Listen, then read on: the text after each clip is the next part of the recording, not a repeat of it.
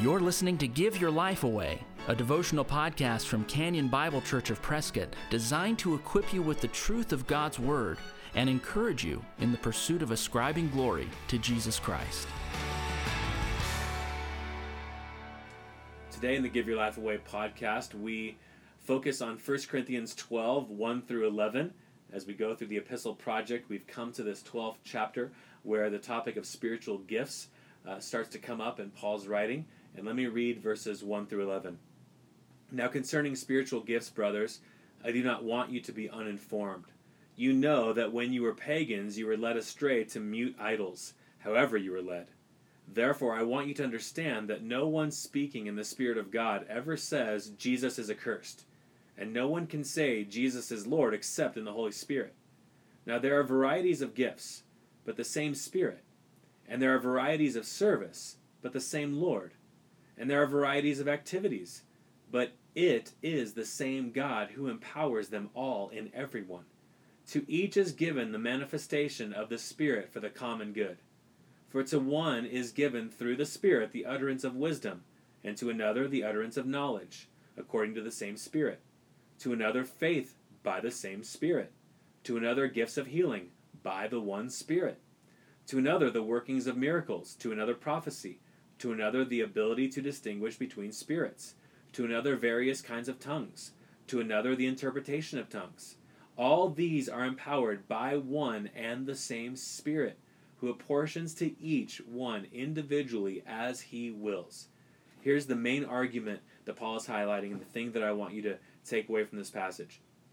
Paul is saying, you the reason you can say Jesus is Lord, the reason you can say Jesus is my master, is because the Holy Spirit has said that through you. The Holy Spirit has changed your heart to where you say, Jesus is my master. I no longer my master. I, I no longer have a, a, mute idol as my master. Uh, my master is Jesus Christ as my Lord.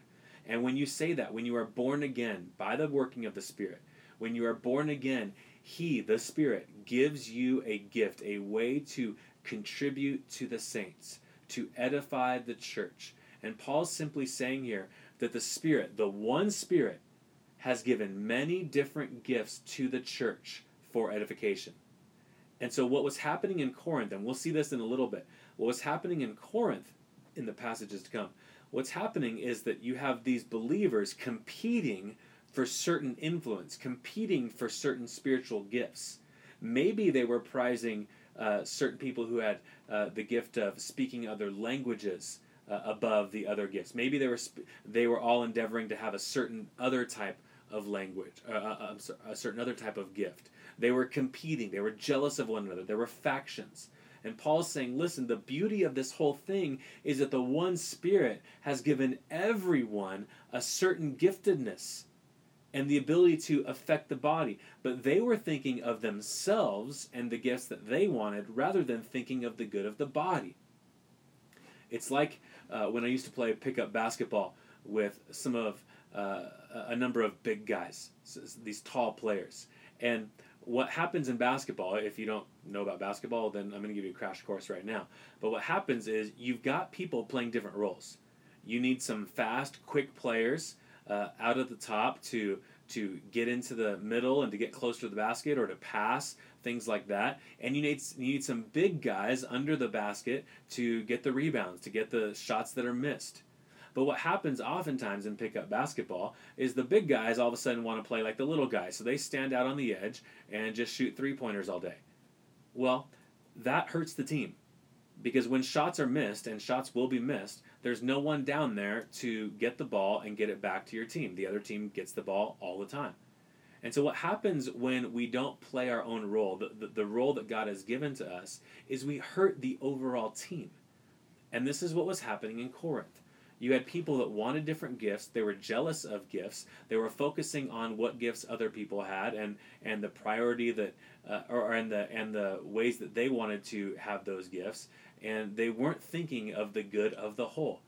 And Paul is saying there's one spirit this Spirit permeates the church. The Spirit is inside of everyone in the church. And the Spirit exists to bring the body together. There's a unity of Spirit. But you all are getting in the way of that by competing for certain gifts, looking down on other gifts. You're thinking of yourself. And this is what we've seen all throughout 1 Corinthians. They're just thinking of themselves and getting in the way of the Spirit's work of unity, the Spirit's work of edifying the church of God. So, just for, for a takeaway for you today, I would encourage you, if you're a believer, know how God has gifted you. It's interesting. I ask people often, How has the Lord gifted you? And I would really hope that believers would have an answer for that. Well, I know He's made me a teacher. I know He's given me the gift of encouragement. I love to serve.